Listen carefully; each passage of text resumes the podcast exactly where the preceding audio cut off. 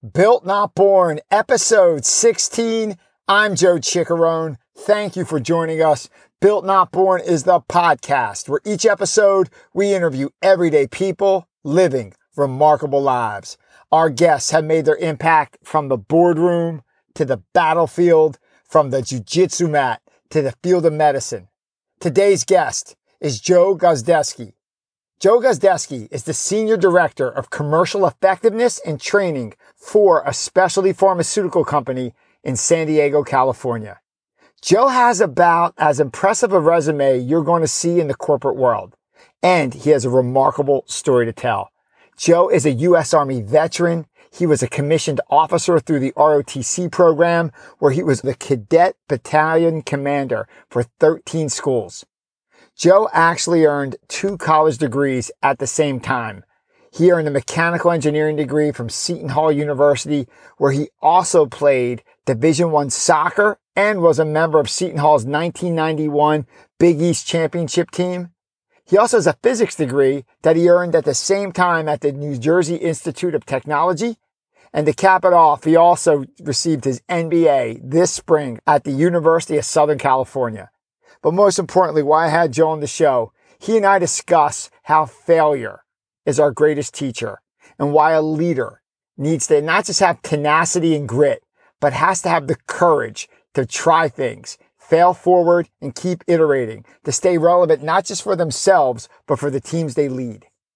Joe also talks about what he calls his greatest failure and regret, dropping out of the U.S. Army's Ranger School.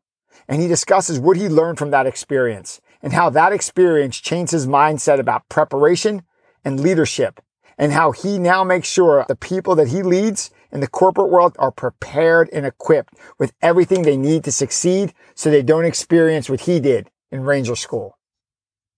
We also get into how Joe, seeing his mom suffer from mental illness, led him to the world of pharmaceuticals so he could have a positive impact and help other families and patients suffering from the same conditions. And just a quick note, this interview was recorded back in March of 2021. It's one of the first interviews I did. You'll see that I'm still working out the tech, still working out the microphone. So stay with it. Joe drops a lot of leadership wisdom, a lot of great advice, things he learned, failures he went through. So please hang in there. It's worth your time. So Thank you for listening. If you like what you hear, please hit the subscribe button. We have a bunch of cool interviews like this one to come.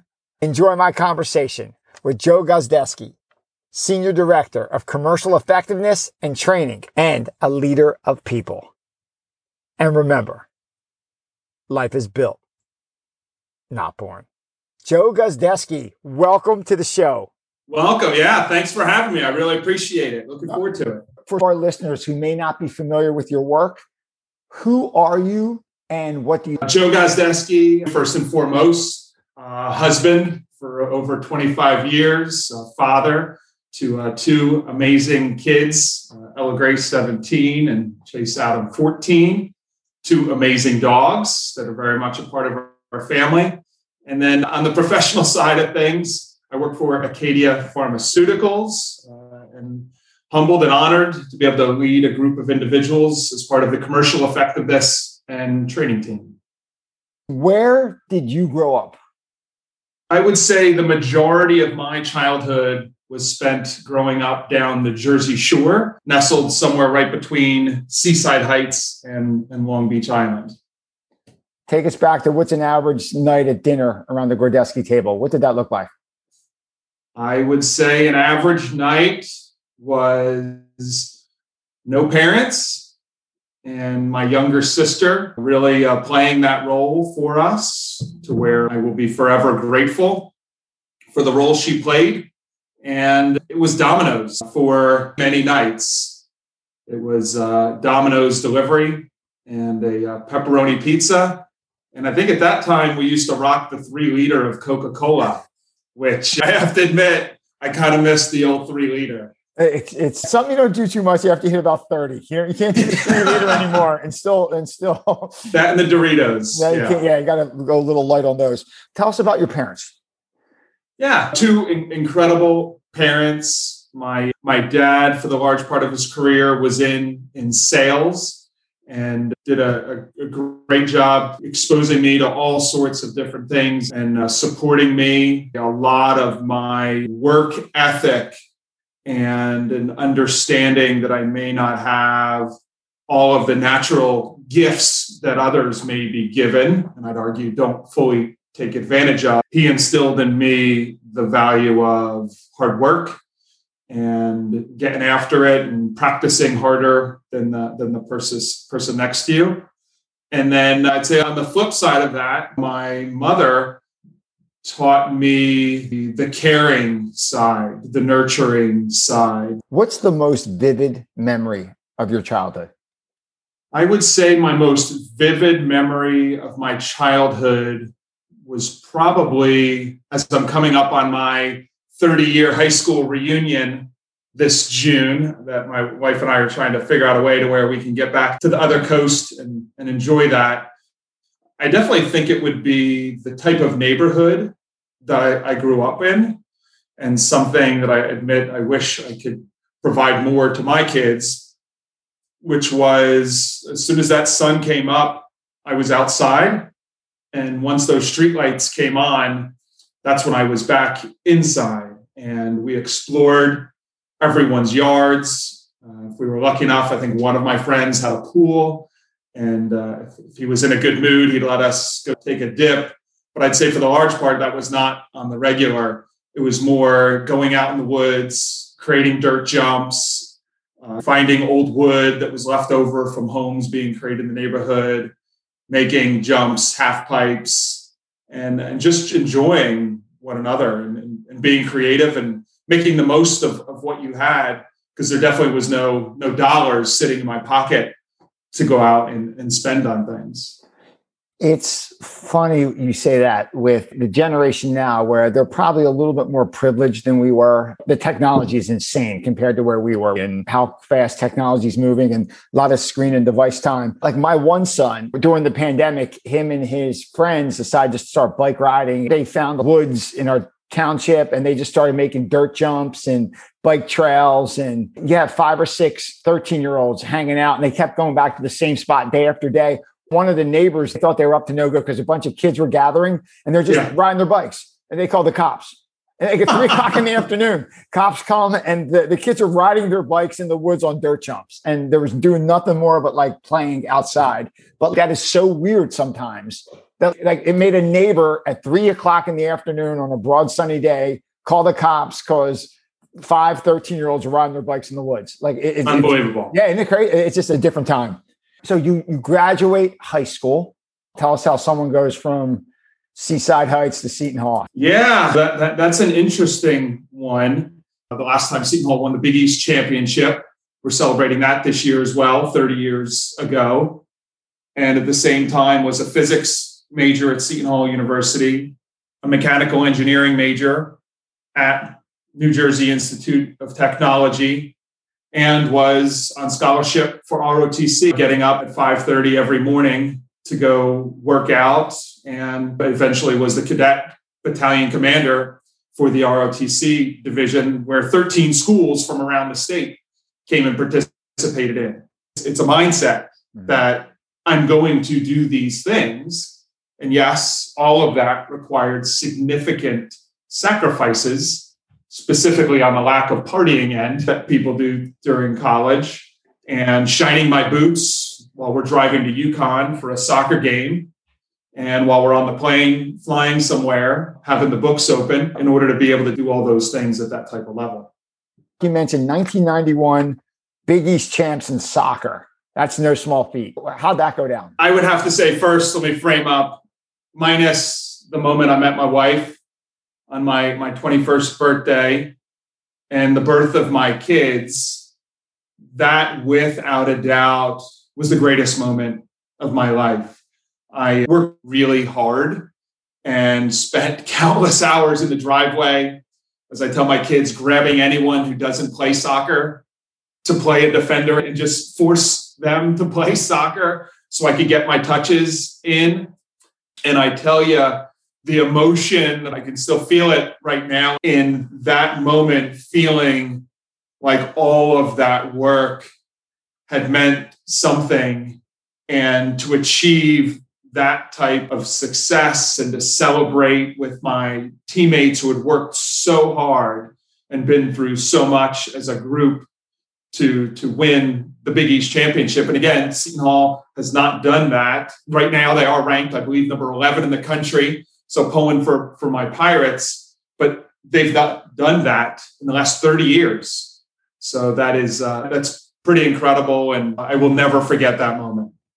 There's nothing in life that bonds people together like shared experiences like that. There's intense experiences. What? How many people on that team do you still keep in touch with? I would say routinely half a dozen yeah, of those individuals, and yeah. then uh, even beyond that through through Facebook, probably close to three quarters of that team uh, is somewhat connected. Uh, switching on from soccer, how'd you get involved in the ROTC? So I, I tell you, that's a kind of testament to my dad. I did scouts all throughout my childhood. Uh, like my son, like my father, like my uncle, like my brother, were all Eagle Scouts. And my through scouting, we were exposed to uh, the military. A lot of people in Scouts have a military background, as I did not have a way at the time in high school to pay for college. Individuals mentioned that there might be scholarships out there and my dad, using his sales background, said apply. And I applied for every single scholarship known to man, every single pro- program that was out there and available. And one of them was for an ROTC scholarship. And when my acceptance came back or my offer, they offered me something called a four year advanced designee scholarship. But pretty much it was try a year on us. We'll pay for a portion of your school, which Seton Hall University is rather expensive. I did by that time have a partial soccer scholarship. So when you put the two together, the ROTC with the soccer, I was fully funded, books and dorm and, and food and all that included. So my dad said, why not? It's free. You know, try it. If you don't like it at the end of the year, tell them you didn't like ROTC. You have no commitment so why not? Using again great sales techniques. And I did it. I, uh, I tried that. Then once we moved into the, the spring season, I was very much involved with the Ranger program. And I did eventually go to Ranger school, although not finish. Uh, one of my uh, biggest regrets, but got involved with the Ranger program at Seton Hall and really enjoyed the military side of things. I'm a to this day a big fan of structure, big fan of discipline, uh, big fan of respect, and I think those things really spoke to me as well as again. I was almost like my own little fraternity. So I had my athletic fraternity and my ROTC fraternity, if you will, of friends. And then at the end of that year, they say, Hey, are you interested in extending and oh, by the way, uh, one of the things we'd love to see you do is we'd love to see if you'd like to go jump out of helicopters at air assault school uh, this uh, this summer. I went ahead, signed on the dotted line, committed to being in the military post college.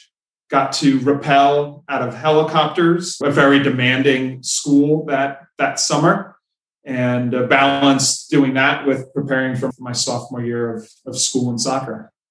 What's it like first time you rappel out of a helicopter? What's that like? I would say that's the last time that I rappelled out of a helicopter. and it was unbelievable. I have a, a, picture that somebody of me on one of those old disposable cameras back in the day. But I tell you, because uh, I went to both airborne and air assault school, that the thrill that I still have in my snowboarding, my mountain biking, surfing, all those extreme activities. I love that rush. Uh, and I love pushing that rush to a level of knowing that I'm safe and secure in what I'm doing. And I've done all the prior precautions uh, to do, but I still live for that feeling. And I can almost imagine today what it feels like to be 1,500 feet in the air, as I got to do twice, standing in the door as we're traversing around in the plane at 1500 feet, waiting for that light to turn green and launch myself out into the air. It's a feeling like no other.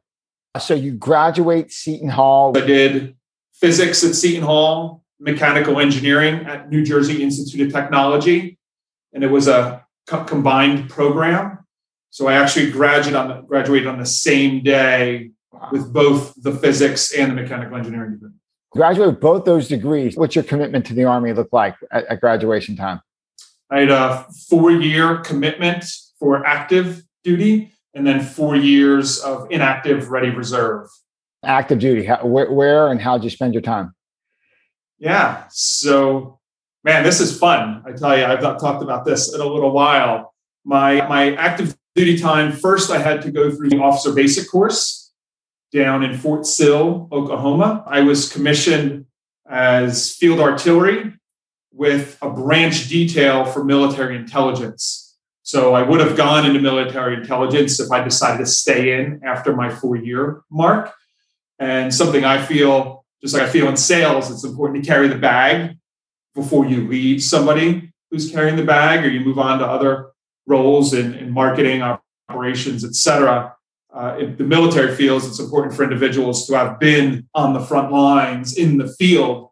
So then, when you're in more of a support role, you can understand and appreciate the needs of those individuals that you are uh, supporting. So, went to Fort Sill, went through the officer basic course at the same time.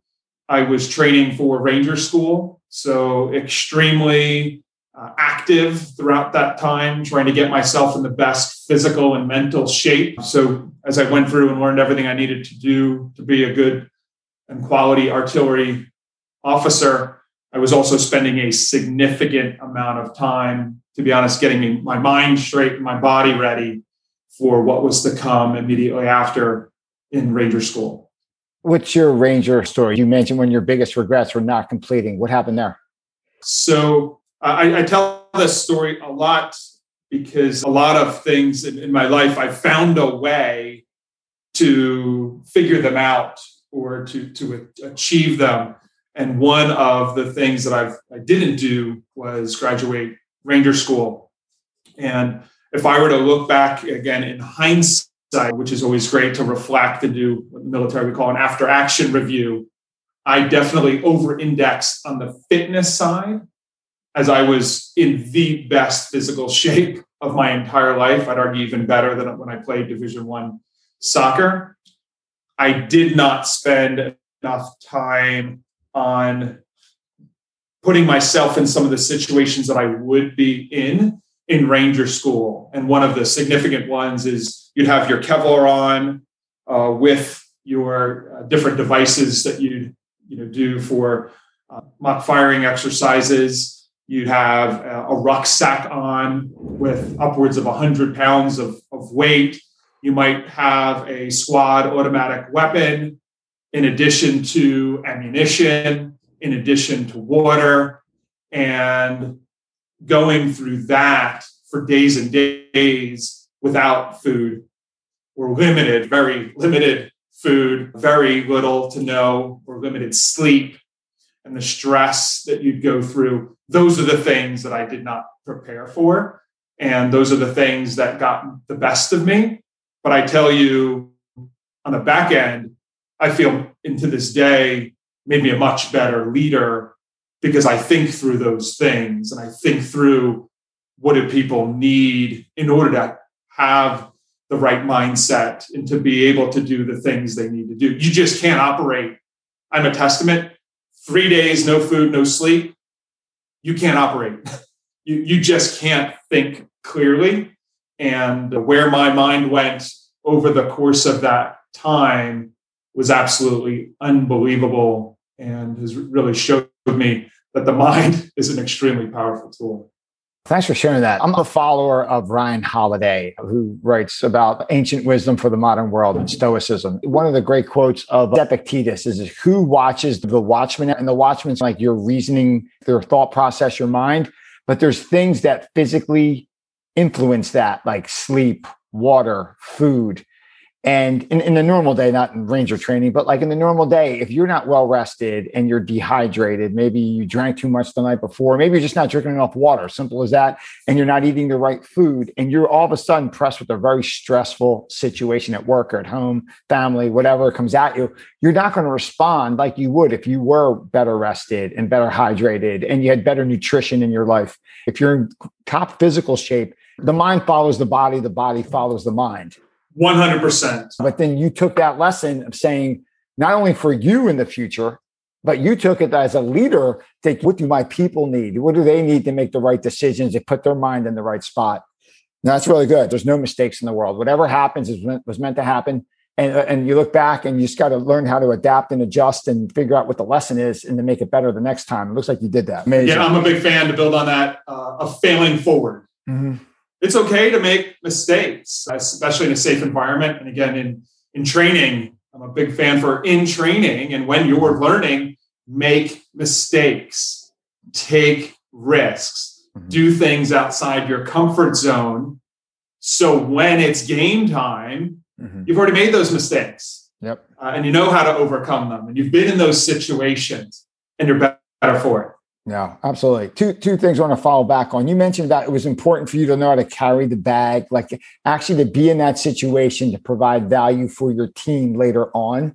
We've all seen it in multiple companies where the person that's never did the job, if they're doing the training, you could tell in about 18 seconds, like this person has never did this in their life. And it's just, yeah. they were like certified over a couple conference calls or something. Like this person has no idea. Like they've never been in on the street in a big city with the customer moving 90 miles an hour who's ticked off because they got in a fight with their wife or husband before they went to work. And they showed up at the office and someone just quit and they're like what are you here for? And they don't know what that's like. You have to walk the path to show the path. Like you can't be a tour guide at the vatican if you never were at the vatican before. You got to carry the bag before you can show the way. And then you mentioned about failing forward. That's a great book by john maxwell. Is there a failure that you had that set you up for a future success? Yeah. So uh, I'll, I'll, share a different one because I definitely learned a ton from the, the Ranger School piece. Another one I'll stick with the military is so here I am, two years post playing Division One college soccer. Uh, still was very a- active uh, athletically and did a lot with my battalion to put a, a sports program in place and built out a post soccer team for Fort Riley, Kansas. And there was an opportunity for me to try out for the All Army soccer team. And again, I have to admit, if I look back and reflect, I attended that tryout as I'm a D1 soccer player.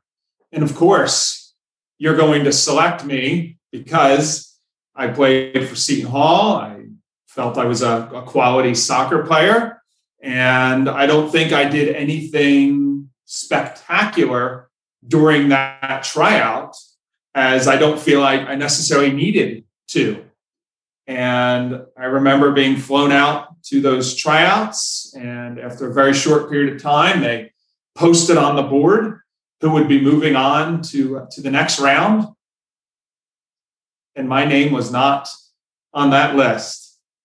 And I tell you, talking about bringing someone down and reminding them who they are and reminding one what you need to do in order to achieve and the work you need to put in, the preparation that goes along with that. That was a major kick in the pants and also a big wake up call for me to, to this day that you're never done and you're never fully fully prepared and you can always do more. And this is a story i've shared with my my kids quite a few times is fast forward one year later there's that opportunity to try out again. And fortunately my commanding officer allowed me to go and attend those tryouts and to participate.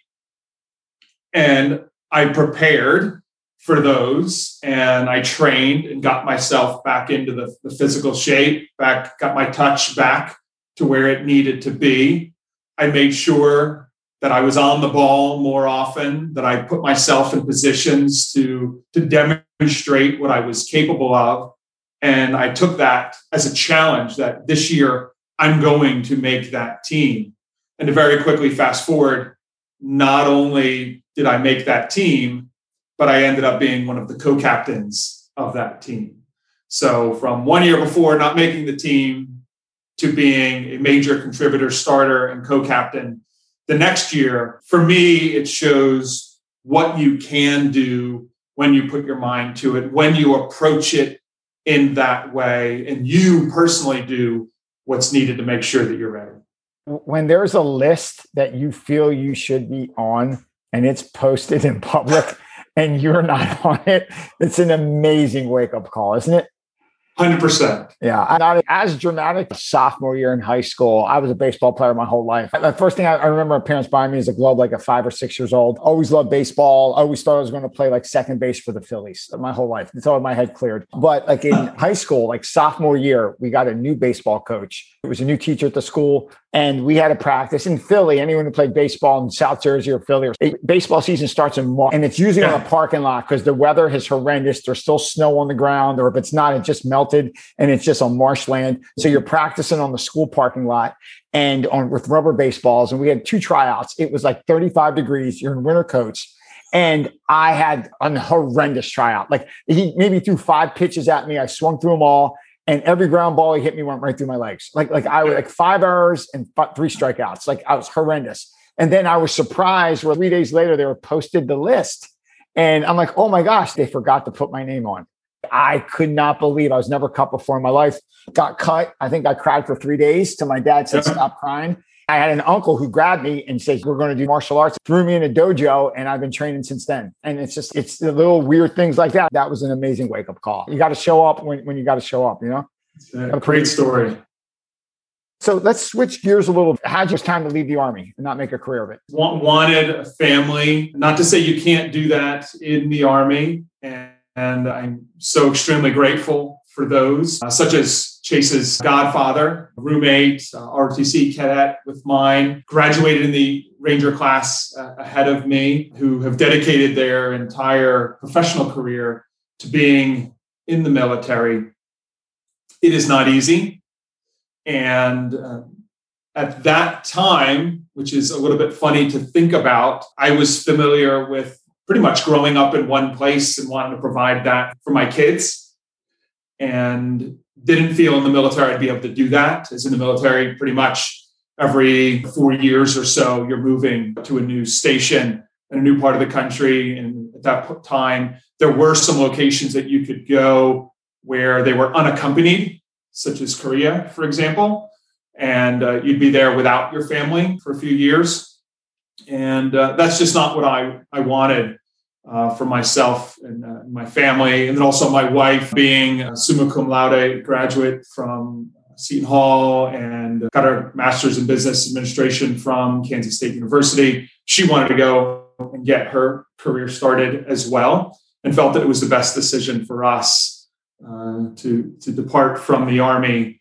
As much as I loved every single moment, and still have some of the, the fondest memories of the teams we built and all that we accomplished. So, how does someone with a physics degree and a mechanical engineering degree go into sales? You would think the two are so not related. How does that happen?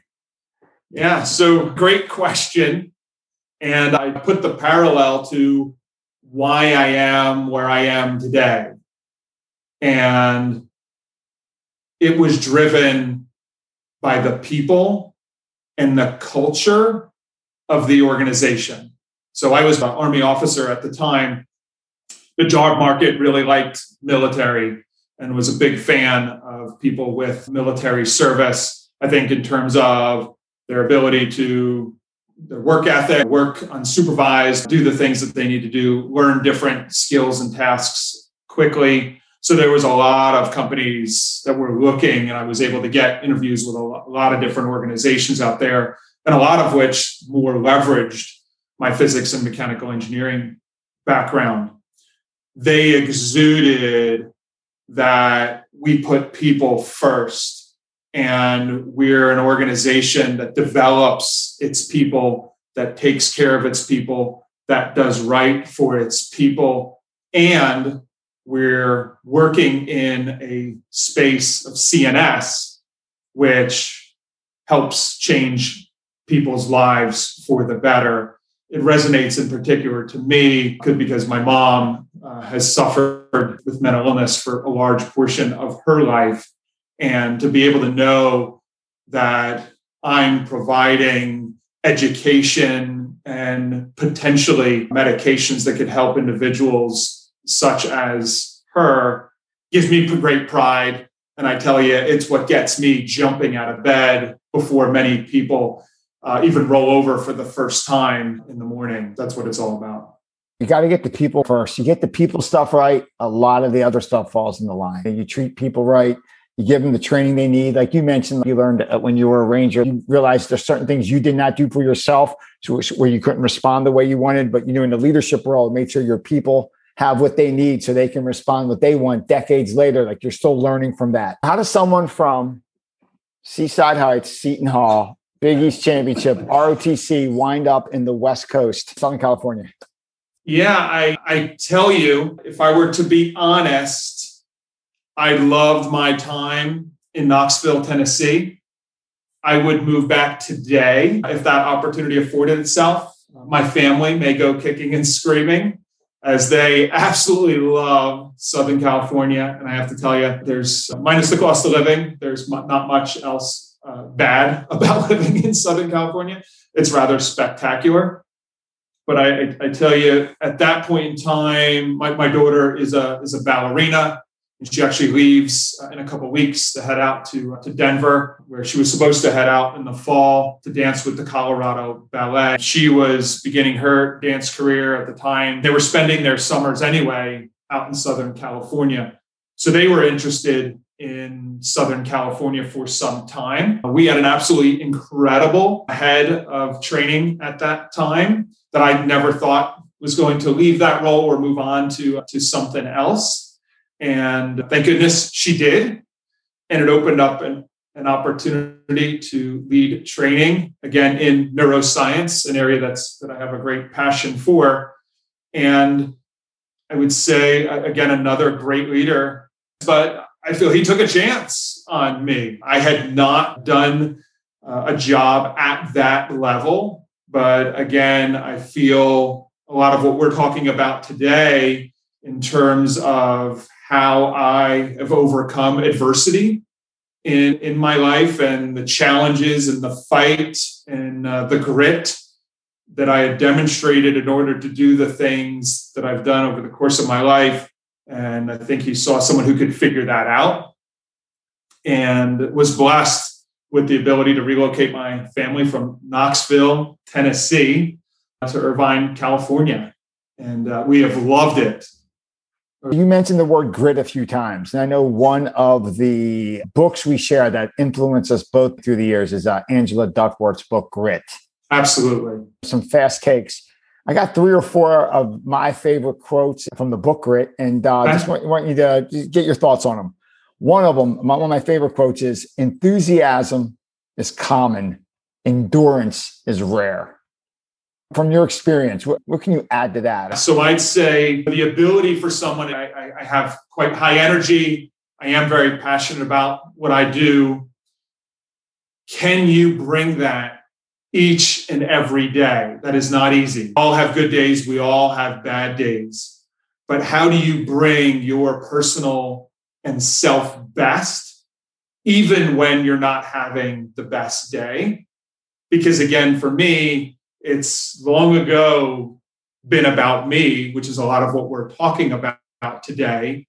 But again, a lot of that foundation has gotten me to the place of, I would say, probably close to five years ago.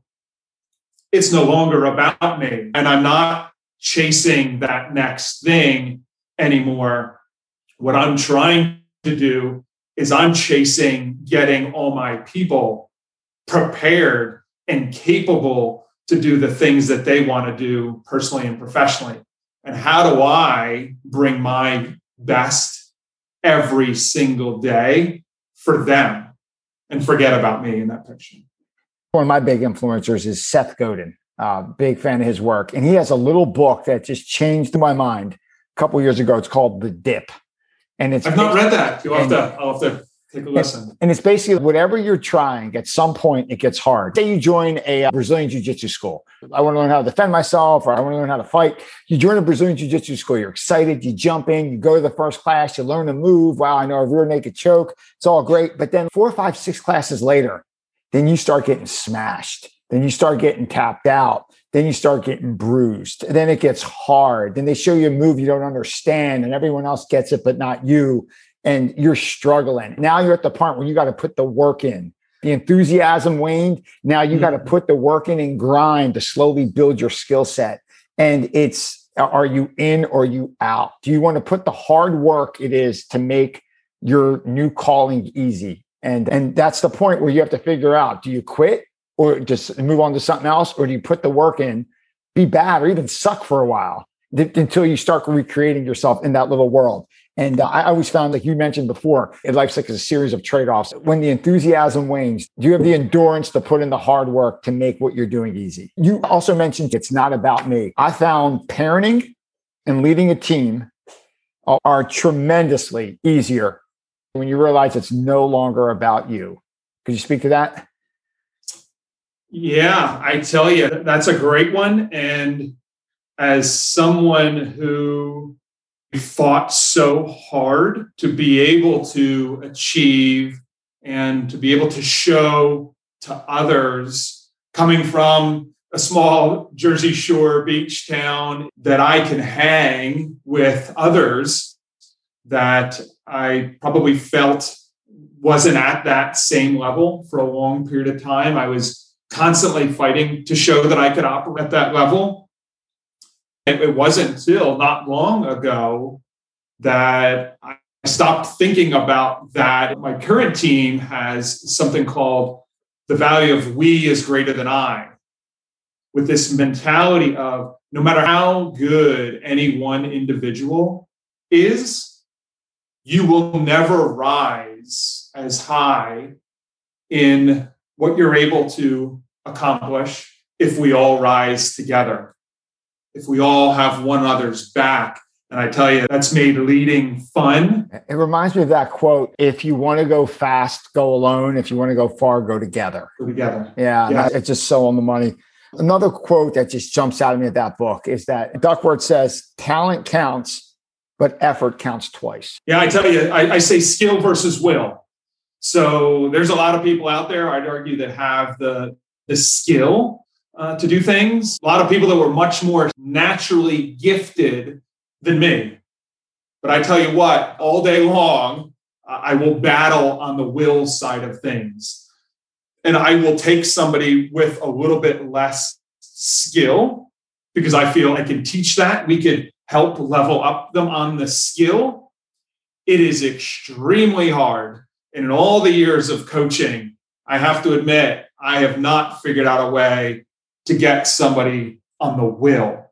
If they are not willing to get up earlier, if they are not willing to get to that call before anyone else in the field, you can't teach that. Either someone has that ingrained in themselves or, or they just don't have that in them to go that extra mile. It's one of my favorite quotes. I, I, try to live my life by this, but the quote is life is less about brilliant strategy and all about who wants it more.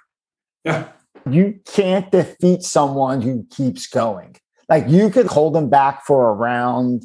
You could say, hey, not now, or maybe, or you could say, now's not your time. But if that person keeps going and keeps iterating and keeps trying to get a little bit better each day and keeps showing up and keeps grinding through, you can't stop a person that way. They're going to go places that maybe more talented but less motivated people just can't get to. That person is very dangerous in a way as they they really can insert a lot of influence over their little world through just sheer tenacity.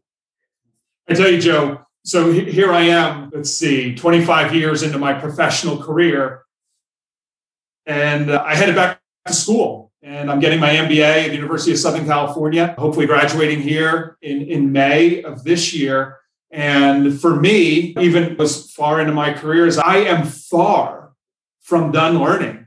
I do not know nearly all that I need to know, again, in order to help my team in order to help my organization achieve what we want to do down the road.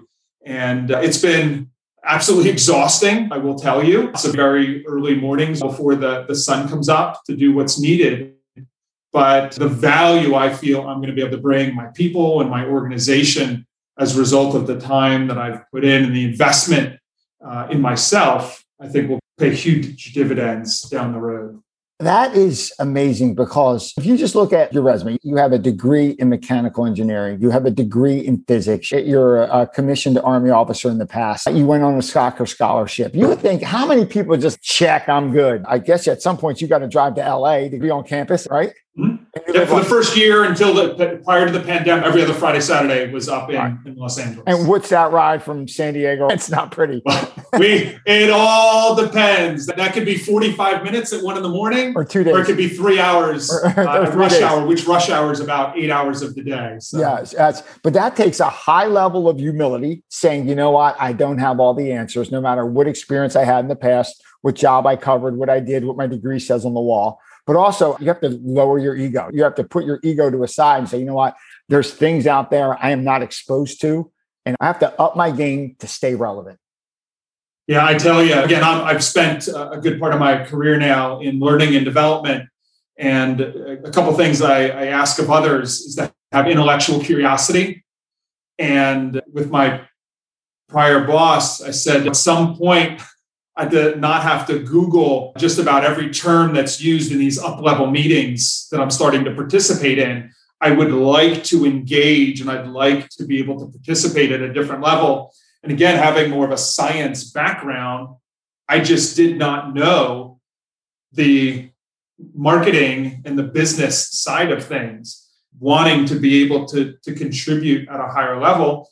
I realized if I want to be able to do that, I've got to get back to school. And again, the talent of the group of individuals in my cohort of LA class 35 is absolutely unbelievable. So to be surrounded by individuals that want to learn and work all across the United States of America and different capacities. There are people that fly in from North Carolina, from Texas, from all over the country to be able to participate in this. Again, I feel me driving up the 405 is, is the least of, of what I have to do. Wrapping up here, just a couple rapid fire questions. When you need to clear your head or charge your body or reset your mind, what do you do? I work out. It's mountain biking because I can do it right out of the driveway. But then it's also, as I just signed up for my first half Ironman in October, it's getting in the pool, swimming laps, it's going for a run, throwing on a good podcast or a good book while I'm running, put my head somewhere else outside of what I've been focusing on throughout the day. What values do you try to pass on to your kids? I would say, without a doubt, hard work. Uh, we were just talking about it last night. We were talking about grit and having the passion, the perseverance. And I feel they both have the passion. They know what they want to do, but it's that perseverance that it's not just going to come to you. And I'm not just going to give it to them, just as others are not going to give it to them. And how do I provide a little bit of that opportunity for me and others not to give it and for them to earn it and to work hard and to fail forward and to find their way to work through those types of obstacles. We spoke about your kids there. So if you go back and talk to the people that were sitting around that dinner table when you were 10 years old, what would you want to tell them? First and foremost, that I love them. And at that time, at that dinner table, it was my younger sister and younger brother, it would be that we can do this. We will stick together. We will support one another. And there is nothing that the three of us together can't accomplish. Last question. If you had to get a quote or uh, say a tattoo on your body, what would that quote or motto say? I wish I could give you a quick quote, but I, I don't necessarily have one. It's more learning to appreciate failure and failing forward is a good thing and take the time to reflect and learn from it in order to be better. That is probably a great spot to wrap up. Joe G, great to see you. I can talk to you forever, Joe. I tell you, I miss you. Congratulations. Wish you nothing but the best. Please pick up the phone.